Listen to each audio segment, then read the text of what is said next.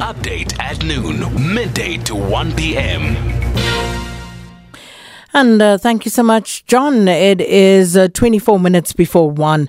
Now, Transport Minister Fikile Mbalula has told the Standing Committee on Public Accounts uh, that SCOPA, that Passenger Rail Agency of South Africa, PRASA, had 3,000 ghost workers in December 2021. Mbalula says that their salaries were stopped and no one has come forward to claim those salaries after what he had described as a grand scam. Now, reporter Bulelani Philip joins us. He was uh, listening to those proceedings. Bulelani, good afternoon. So, please tell us a little bit more about the revelation by Minister Mbalula. Uh, good afternoon to you, Sakina, and to the listeners at home. And uh, I mean, it's quite a startling figure that uh, an organization that is crippled and broken, as the minister said, like PRASA, can have about 3,000 ghost workers that are on the payroll and nobody is able to detect that. But he's attributing this uh, kind of uh, problem to lack of uh, systems within the human resource department. And uh, he's saying that as part of their corrective measures, uh, they have stopped the salaries as at December.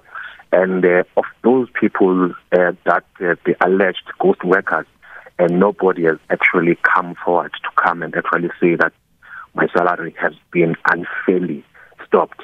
But the question which did not arise within SCOPA was then how much money was actually distributed to these ghost workers?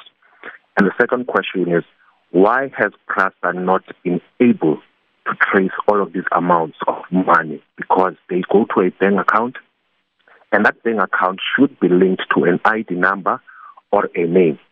But yeah, unfortunately, that kind of uh, line of questioning did not arise. And I think it's something that we, we need to pursue because an organization like PRASA will come to government and ask for a bailout, yet there are these monies that actually slip out of the system unnoticed. And the systems that they are introducing at the moment in the, as part of their turnaround strategy is that uh, these are the kinds of things that they should actually cap in order for them to be uh, fiscally and financially sustainable. Sakina?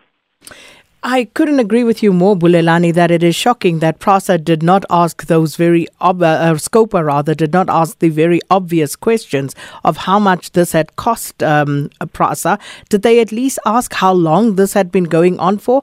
For how long had those 3,000 ghost workers been paid?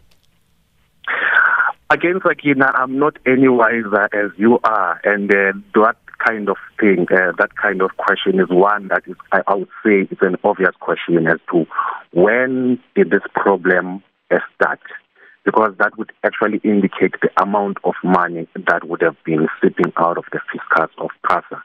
And it's unfortunate that SCOPA, as one of the best performing uh, committees of parliament, was unable to get to the bottom of this. But uh, again, I think uh, PRASA also has got a, a, a story to tell around this thing in terms of have they been able to audit as to when did this problem start and how much of it uh, has it affected or cost the organization and most importantly is what measures are they putting in place to ensure that all of these monies are recovered Sakina?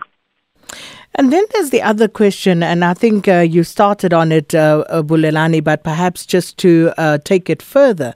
As you say, this money, these salaries were paid into bank accounts. Firstly, did anyone ask how much on average was paid to these ghost workers?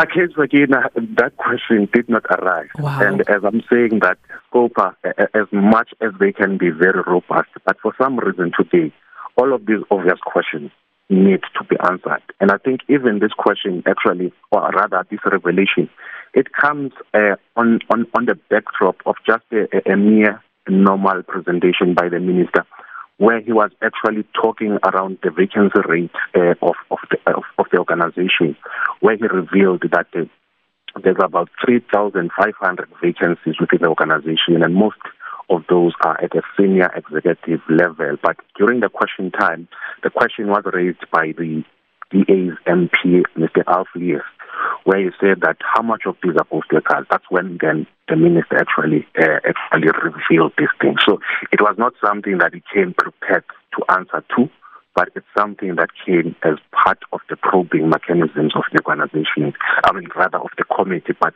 as I'm saying to you, there are certainly very obvious questions that need to be asked and followed up in order to get to the bottom of making sure that these monies that were actually transferred to these ghost workers are actually recovered by PRASA. Was there an indication that the banks had been approached in this regard because uh, because of uh, FICA? You literally have to go in and verify that you are in fact the um, person, the holder of said account on at regular intervals. So you can't just have a bank account open willy nilly. So, did anyone indicate that that was perhaps something that they were following up on, Bulelani? Sakina, again, I'm going to say you and I have got more questions that we when I get answered to. That question again did not arise. And I'm saying that I'm still let down by this uh, SCOPA because these are obvious questions that should be asked. And as you are saying, and as you're raising the very same question, is that it's part and parcel of the litany of questions that should have been asked so that the committee can be able to get clarity on these things. Because ultimately, what's going to happen at the end of the day is that the committee has been uh, doing oversight visits to PRASA to get an understanding of some of the challenges that are being faced by the organization, as well as to get an understanding of some of the financial challenges facing the organization. Now, how do you write a report when some of these glaring or obvious questions that you should be asking have not been asked? That kind of report would actually not be giving a comprehensive view of the state of PRASA. And just a final one, Bulelani. Um, uh, Minister Mbalula, uh, I see you say there, uh, he said he will be considering applying for the previous PRASA board to be declared delinquent uh, for the cancellation of the uh, security contracts which led to the vandalism of PRASA property. So that has also been uh, quite a point of contention how the stations have been stripped bare. So just what sort of explanation did he give in his presentation for this? Look, Sakina, if we take it back a little bit, is that uh, when the contracts were cancelled some two years back, uh, there was a vacuum in that process where there was no security system at PRASA. And now, when the minister was asked, uh, what are they doing in terms of ensuring that the infrastructure uh, of PRASA is not vandalized? And he was saying that part of the problem that he has experienced is that the cancellation of those security contracts meant that there were no manpower or boots on the ground to actually secure some of the infrastructure of PRASA. Now, you'll recall the board at the time, led by Mr. Popo Molefe, was saying that those contracts were issued or awarded in an irregular manner, hence they were cancelled. But bring it to, to today, uh, the minister is saying that the way that those contracts were cancelled meant that they jeopardized the security and infrastructure of uh, the infrastructure of stations as well as some of the, you know, uh, copper cables and train lines and rail infrastructure. Now he's saying that because the board took that decision, he feels that it was something that may have been reckless. Hence, he's of the view that they should consider applying for that board uh, and members of that board to be declared as delinquent directors because he feels that the decision that they took at the time uh, was not in keeping with uh, securing the infrastructure of PRASA. Sakina. Bulelani, thanks so much for your time this afternoon. Update at noon, midday to 1 p.m.